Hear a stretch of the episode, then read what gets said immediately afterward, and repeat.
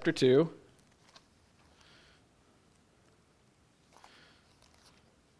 We're working, we're not going to camp out in Genesis forever, but we're getting, getting a taste of the beginning of what God's plan is to, to right what is wrong with the world, to renew all things through, through his son, Jesus. And so I got two goals, right? We want to become better, just better acquainted with the story of the Bible, as well as for us who are followers of Jesus um, to see how, right from the beginning, God has been concerned about the whole world, and He's appointed a particular people to be blessed by Him in order to bless the world, uh, to be instruments of His blessing in the world. And so, we're in the Garden of Eden today on page two. Uh, there are two creation accounts. Uh, the Bible loves to tell a story and then look at the same events from a different angle. Uh, that happens often in the Old Testament. And so we're going to read the second part of the creation story. So Genesis chapter 2, verse 4. We're going to read to verse 17. This is God's word. It says, These are the generations of the heavens and the earth when they were created, in the day that the Lord God made the earth and the heavens. When no bush of the field was yet in the land, and no small plant of the field had yet sprung up, for the Lord God had not caused it to rain on the land, and there was no man to work the ground. And a mist was going up from the land and was watering the whole face of the ground. Then the Lord God formed the man of dust from the ground and breathed into his nostrils the breath of life, and the man became a living creature.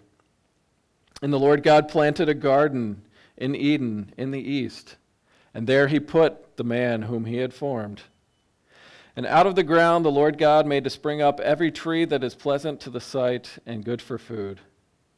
The tree of life was in the midst of the garden, and the tree of the knowledge of good and evil. A river flowed out of Eden to water the garden, and there it divided, and it became four rivers. The name of the first is Pishon. It is the one that flowed around the whole land of Havilah, where there is gold, which is Egypt. And the gold of that land, which is good, bdellium, and onyx stone are there. The name of the second river is the Gihon. It is the one that flowed around the whole land of Cush. And the name of the third river is the Tigris, which flows east of Assyria. And the fourth river is the Euphrates. The Lord God took the man and put him in the Garden of Eden to work it and keep it. And the Lord God commanded the man, saying, You may surely eat of the tree, of every tree of the garden. But of the tree of the knowledge of good and evil you shall not eat, for in the day that you eat of it, you shall surely die. This is God's word. Uh, it is true and trustworthy. He's spoken to us today in love. Let's, let's pray. Uh, Father, we echo the wonder of David again that who are we, dirt creatures uh, from the ground, that you pay any attention to us? And yet your word continues to tell us that you are personally invested in each and every one of us because we belong to you.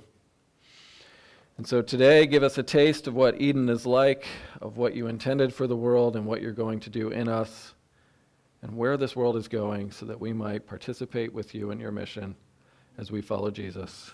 In his name we pray. Amen.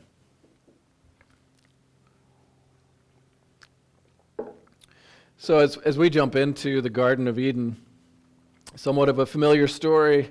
Uh, it's helpful to, to think through all the different ways that the Bible talks about Eden.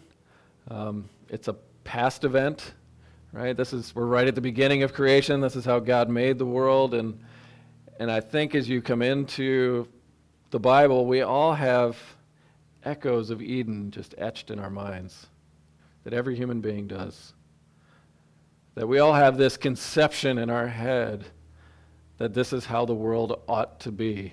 Um, right? There's, there's abundance, nobody's going hungry. Uh, God is walking with his creation. Humans are working together, right? We're going to see with man and woman. Uh, working together to, to expand the Garden of Eden, right? This is how the world should be. There's no death, there's no sorrows, there's no tears, there's no flies hitting me in the face while I talk. I don't know where that came from. um, you know, you can think about it a desire for a world where people are n- naked without shame, right? Just there's no shame, there's nothing to be ashamed of. Right? So, Eden, often in the Bible, is looking back and saying, This is what the world was intended to be. It was intended to be good. Or as Lewis puts, C.S. Lewis puts in his novel, Till We Have Faces, all right, this is what everybody's looking at with their desire. It says, The sweetest thing in all my life has been the longing to reach the mountain, this place where all beauty came from. Right? I'm longing for home, this place where we belong. And so Eden is a past thing. It's something that the Bible says later that um, even though we're, humans are banished from the garden, we sang that this morning, uh, you get a little bit of taste of Eden in this world that goes not well. It's a present experience. Um, for example, in Proverbs, if you find wisdom, it says, You are blessed, and everyone who holds fast to wisdom will find her to be a tree of life. It's Proverbs 3.18.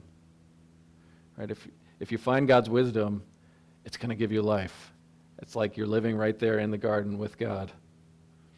Uh, says things like a gentle healing, world, healing word can be a tree of life. That humans, in relationship with God, armed with God's wisdom, when you speak words of gentleness and healing, it's like somebody's taking fruit from the Garden of Eden and being blessed by you. Um, Goes on to say, a desire fulfilled is like a tree of life. Right? If you're longing for something you need and that desire is fulfilled, you're getting a small taste of Eden. Uh, Proverbs says, the fruit of the righteous, you can be a tree of life to others. Right? So when you live and rule and love the way God rules and loves, when people come to you and experience the fruit of the Spirit, right? They're getting a taste of Eden. Or you can talk about this idea of God just walking with his people. Uh, Leviticus will talk about God coming to walk among his people, to be their God. Uh, echoes of God walking with his people in Genesis 3. And so you have this idea that the Bible uses Eden as a past thing. You can get a taste of it, though we're not completely there because this world is not well uh, through faith. You get a taste of it now, but it's also a portrait of hope. It's a future event, right? So Genesis 2 starts in a garden. Revelation 22 ends in a garden city where the rivers of life flow through it. And all these rivers are flowing to the nations, and these trees that are growing, the leaves from those trees are healing for the nations.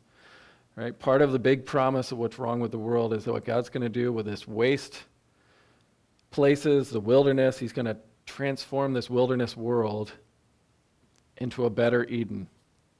Right? This is where you go with all the misery and fear, right?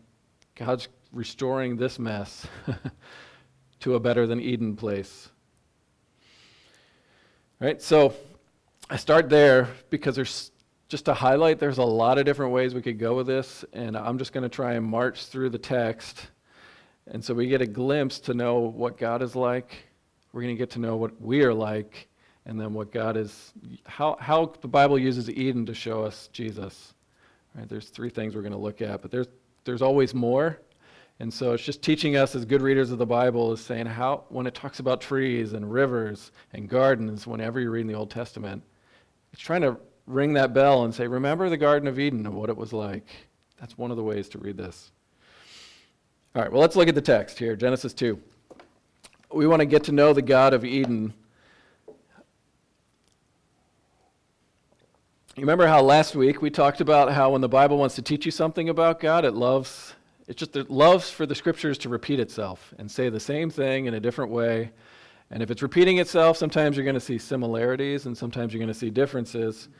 And so when you start the second account of creation, and it starts with this little poem in verse 4 where it says, These are the generations of the heavens and the earth when they were created in the day that the Lord God made the heavens and the earth.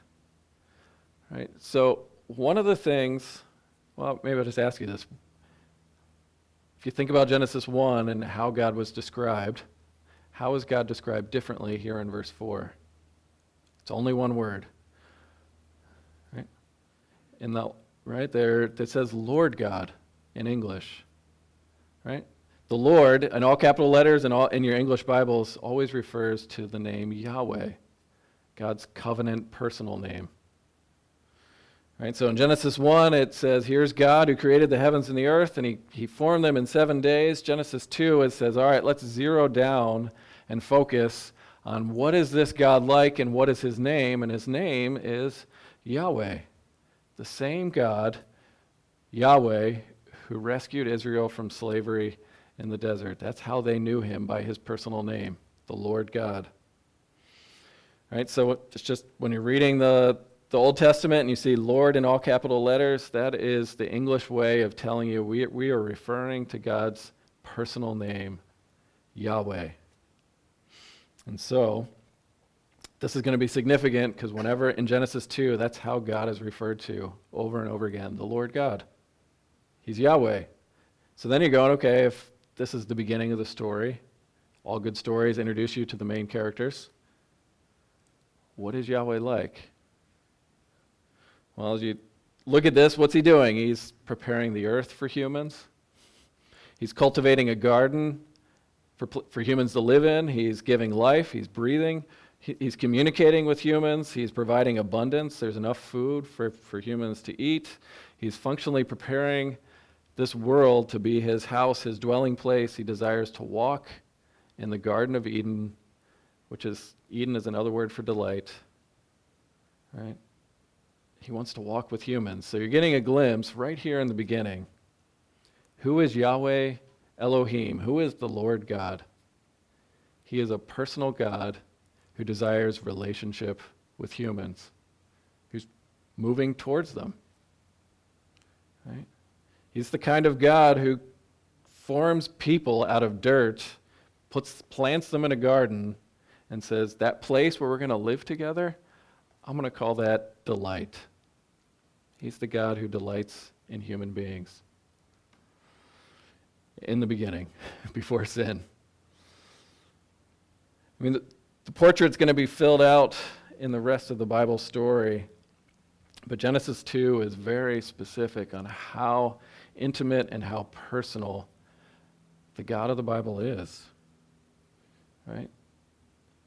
In fact, this name is so significant that if you're, if you're reading Genesis 1 to 3 a lot and you'll start to notice these things, uh, you'll notice that Eve, when she's tempted, you know, do you know the name she uses for God? It's not Yahweh. That just completely leaves her mind. She doesn't say the Lord. No, she doesn't say it's Yahweh who's stingy and narrow minded with this commandment to not eat of this tree that we really want to eat. No, she leaves out his personal name that gives very specific uh, portrait of what he's like. And then she's left with her own imagination of what she thinks God is like. And she goes on the assumption that God is malevolent, not for her, stingy, right? He's just ruining her life by giving her this commandment that says no.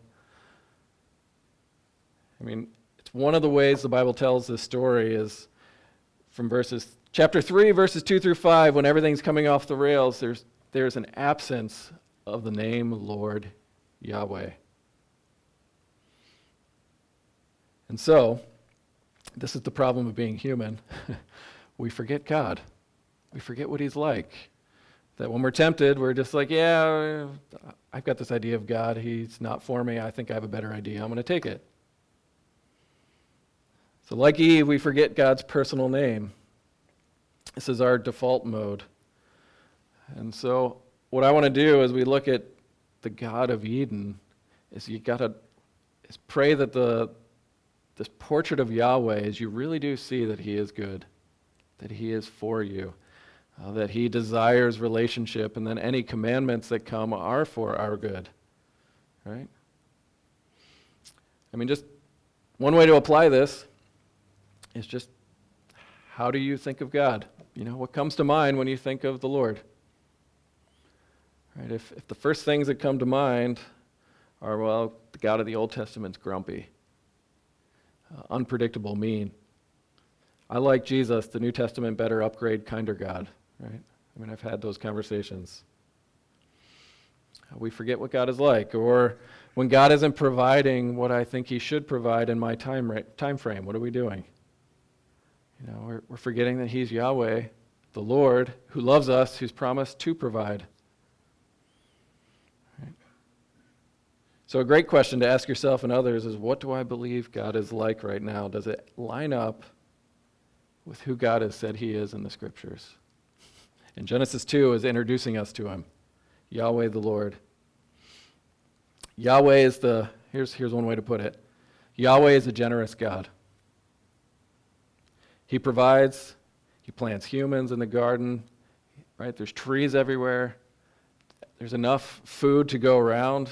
You don't have to hoard, right? The, the picture is He takes humans, plants them in a garden, and says, I want you to work for your food. But the way that work starts is they just go to a tree and take whatever work God has already done for them. Right? He's a generous God. It's no different than us today. That's we, why I chose Psalm 36.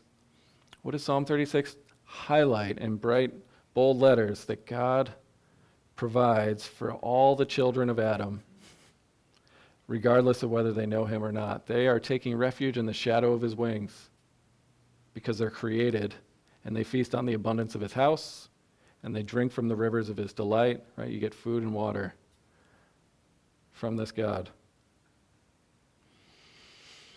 So, you're just getting a glimpse. What is Yahweh like? Well, he's he's immensely personal. He's invested in building relationship with human beings to the point where he's saying, I, I will provide for you, I will protect you, I'm putting you in a good place. So, how does he create humans? Right? Let's, let's learn about ourselves here.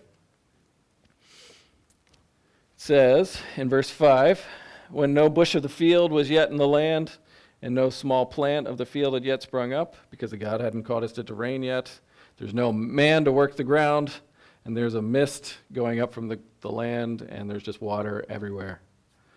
It's kind of echoes of Genesis 1 of there being water, waters covering the land. Right? And a little note on the word mist. Right? There's a little, should be a little footnote in your Bible. It, it could also be translated spring, right? Which means water is coming up out of the ground. To me, that makes more sense. But both are, both are fair. But the idea is this the portrait of the earth so far, right? What's it missing to take care of it? Humans.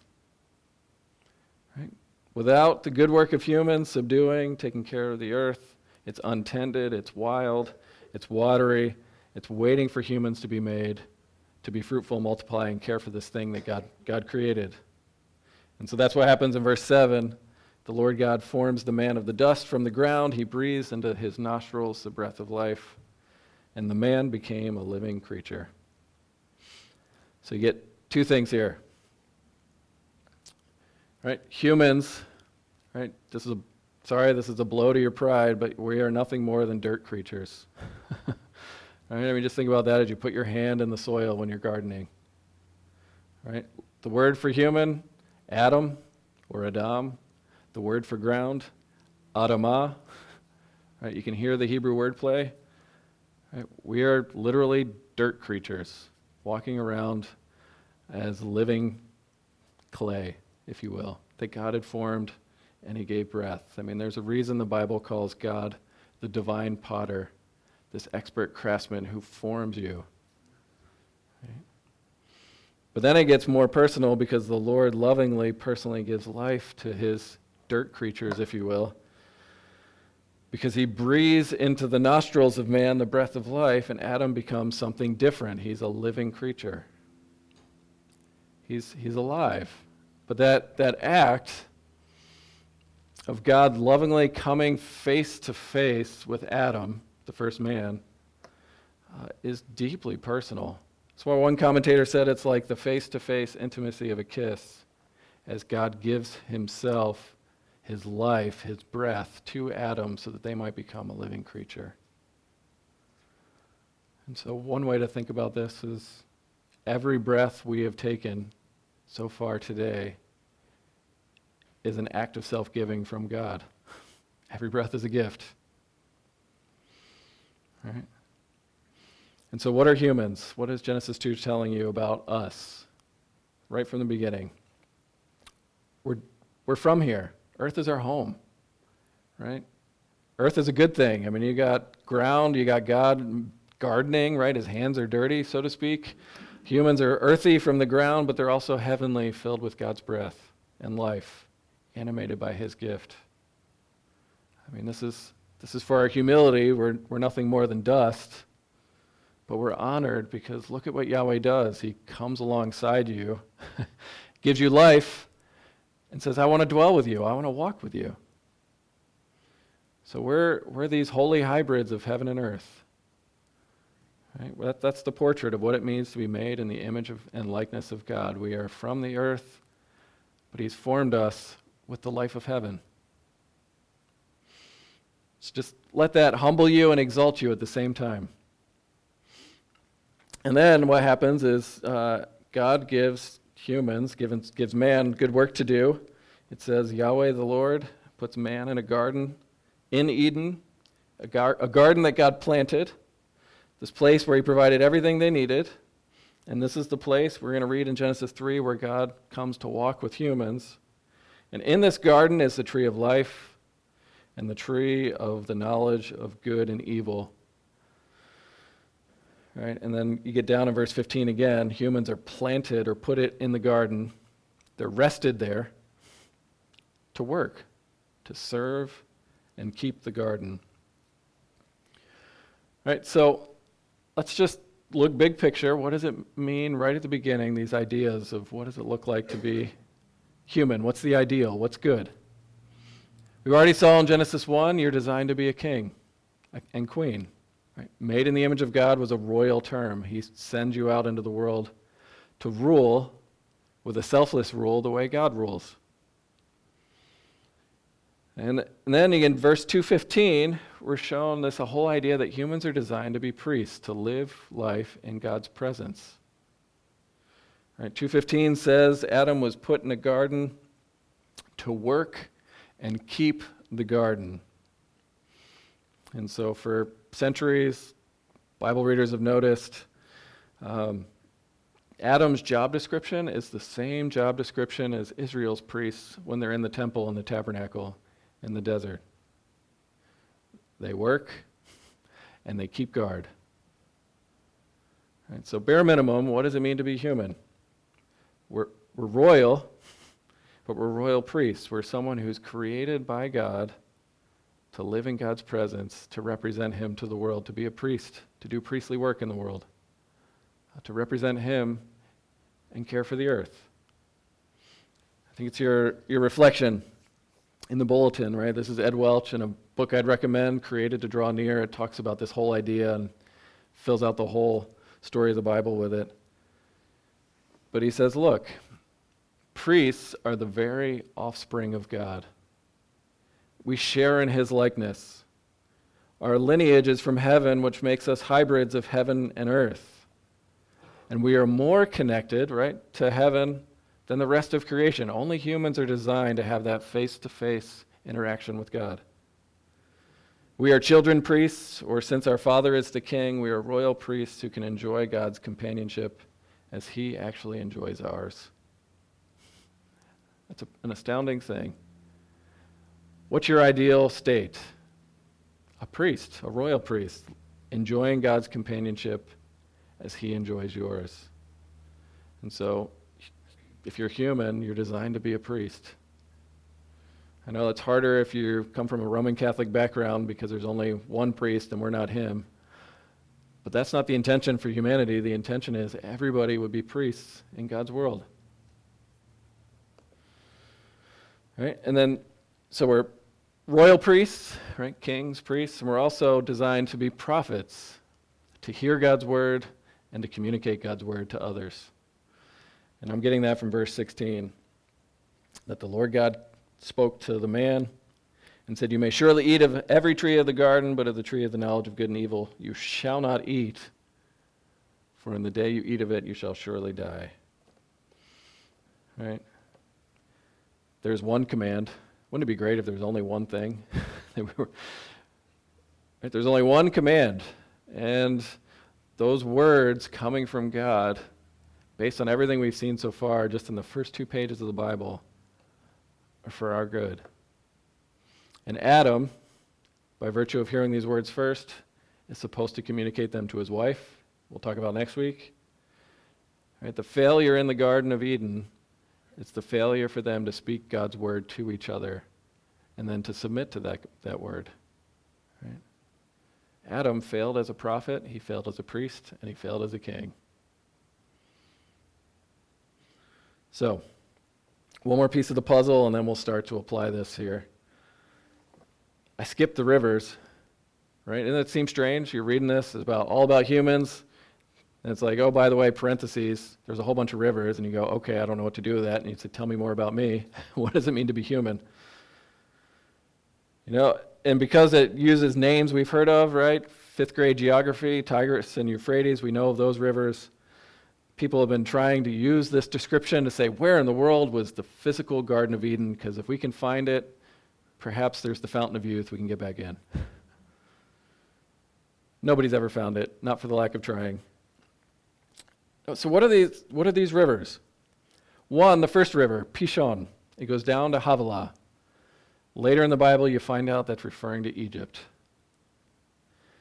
Gihon, you read of a spring named Gihon in Jerusalem. So there's, there's that geography place. And then you have the Tigris, which flows east towards Assyria, which is right way in the east. And the Euphrates, which flows down towards Babylon. And you go, okay, now what? So you got this picture, there's a river, it splits in four ways and starts to go out into the world to be a, to be a blessing to the world, if you put it that way. Right? Because Egypt, Assyria, Babylon, all these places, they're all enemies of Jerusalem. They're, Egypt's the, the cruel taskmaster, right? That's where they went down into slavery. You have Assyria, they, they came down with their armies and just dragged people off with fishhooks and wiped out the northern kingdom of Israel. Babylon, we spent time in Daniel, right? Babylon did horrific things to infants and children, to God's people, drag them off into exile. But here, right in the beginning, because we know the bigger story, you see this river flowing from God that He created, splitting to send the blessings of Eden out to the ends of the earth. It's foreshadowing. When even God's enemies would be recipients of God's blessing even Israel's enemies, right? Egypt, Assyria. I mean, there's places later in the Bible where it says Egypt and Assyria are going to come back and they will be my people, the work of my hands, my inheritance. It's foreshadowed here. And so if you tie this together, I know I've I said this is hard. There's so many layers here, but if you just keep tying all these together, what does it mean to be human? to be a loved image bearer of God, walking around with God's breath in your lungs. Uh, you're designed to be a prophet, ruled by God's world. You're designed to live in God's presence as a priest, to mediate Him to the world. And you're designed to rule over this corner of the earth where He put you in the way He would rule, which is for others. Right? And then be fruitful, multiply, and fill the earth with that great, beautiful paradise we call Eden. And you get a glimpse of that because that's why the rivers are there. It's like the Garden of Eden was designed to grow and fill the earth so that God's house, God's glory would fill the earth as far as the waters cover the seas. What went wrong? Clearly, we don't live in Eden anymore. Um, I've had conversations. One of the things that's wrong with the world, people can't go out and get lunch for their kids, even in our own county. Um, there's death, there's tears. God, right? That relationship with God is broken down. There's people that have all kinds of conception of what the God who made them is like. And so what went wrong is, as Adam, you had one command. You may surely eat of every tree of the garden, but don't eat of the tree of the knowledge of good and evil. Don't take wisdom on how to live in God's world into your own hands. Because on the day you eat of it, you will surely die. And this is where, instead of the Eden like blessings filling the earth through the good work, through good humans, Adam and Eve failed, and the curse spread and filled the earth with death, guilt, shame, and conflict. And it's haunting us to this day. How did it all go wrong? Well, Adam broke the covenant. And here's what I mean by that. Verse that, that command, that promise in verse 17, uh, has traditionally been called the covenant of works. That Adam, if you obey, you and all your children, every human after you, um, if you have a perfect and personal obedience, right? The, the idea is it looks like you're going to be rewarded with life, right? If the, the punishment is death, the reward is going to be life forever with God, or at least some kind of conception of life with God ongoing. We don't really know what that would have been like because he, we never got there. But Hosea 6 7, when complaining about Israel's unbelief and failure yet again, what's it say? It says, like Adam, like Adam, they transgressed the covenant. Like every human being, Israel's no, no exemption,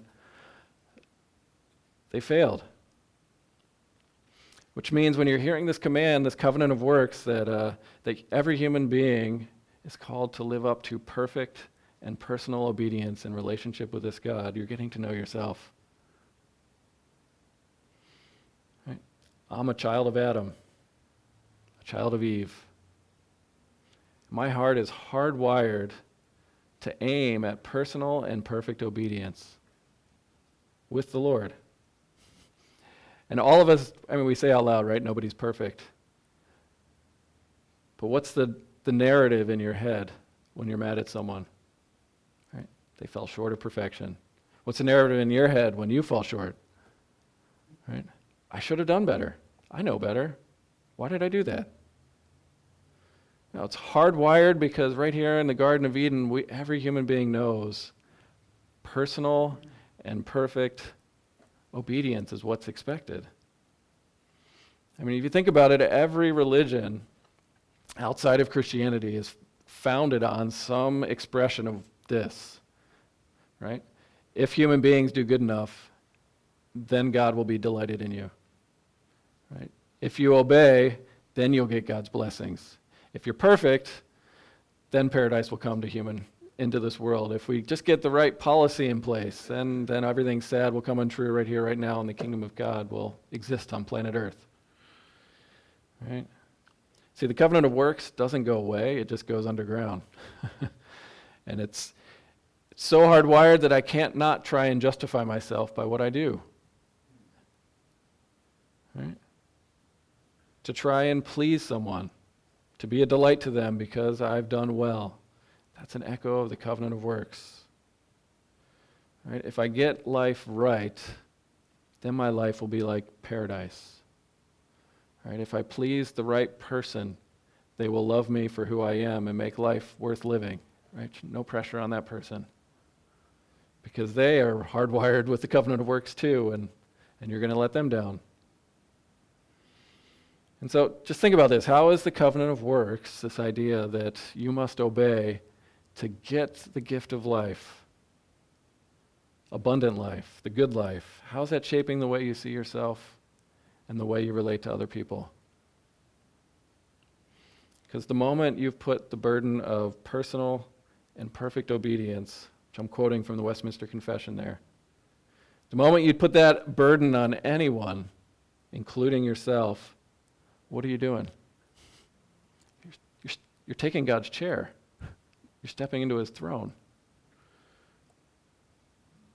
See, as broken kings, we demand others to serve us, but we can justify when we don't serve them the way we feel like we should.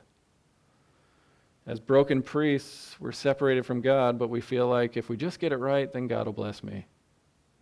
As broken prophets, right, what do we do? We say, well, there's certain parts of the Bible I like, and there's parts I don't. And so I'm just going to tell the people the things I like. You know, we either change God's words or we ignore them or just choose not to obey them. See, we're human beings from this moment on are going to be shattered until you get to Jesus, where you finally see the perfect pro- prophet, priest, and king, because we, like Adam, have transgressed the covenant. And because God is personal, he takes it personally. And so, how do you get back? So Genesis 2 doesn't tell you the explicitly the way to get back. It just gives you this these ideas that you need a prophet, priest, and king. You need someone to obey like Adam. you need someone like Adam, but better. Someone who won't disobey, put it that way. Someone who can be a tree of life for us because we cannot get to that tree of life on our own. Which is going to lead us to the table here. Because what did Jesus do for us? Well, Adam was the pattern of the Jesus to come. Adam disobeyed, and by one man's disobedience, death and sin spread to the whole world, to all humans. And just as one man's breaking of the covenant led to condemnation for every human being, so now does one act of righteousness, Jesus' perfect work, lead to justification for every human being who believes. And I'm quoting from Romans 5 that, that by one man's personal and perfect obedience, the many will be made righteous. And that's the story of the Bible in a nutshell that Jesus fulfilled the covenant of works for us because you are saved by works, just not yours. It's, it's the works of the perfect human, Christ Jesus. Yahweh come in the flesh, the Lord God. And what did that work look like? Well, we're not in Eden anymore. He had to climb the tree of death, the cross, to take the punishment we deserved in order to be given access to the tree of life again. To use Paul's language in Galatians, Jesus was cursed on the tree of death in order to give us the blessings of the Garden of Eden so that God might walk with us again. He breathes on us His Spirit.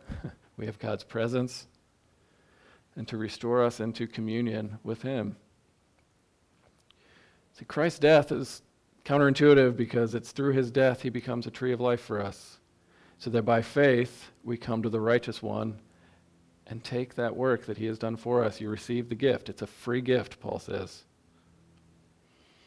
All right? So, this is what we're going to do this morning.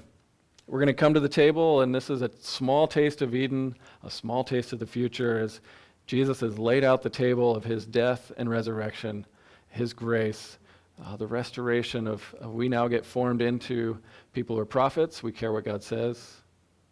We're now sent out into the world as royal priests representing Jesus uh, ruling and reigning, serving others, even if they don't serve us. Right? But we're, we're coming to take the fruit of Jesus' labor, to eat it by faith.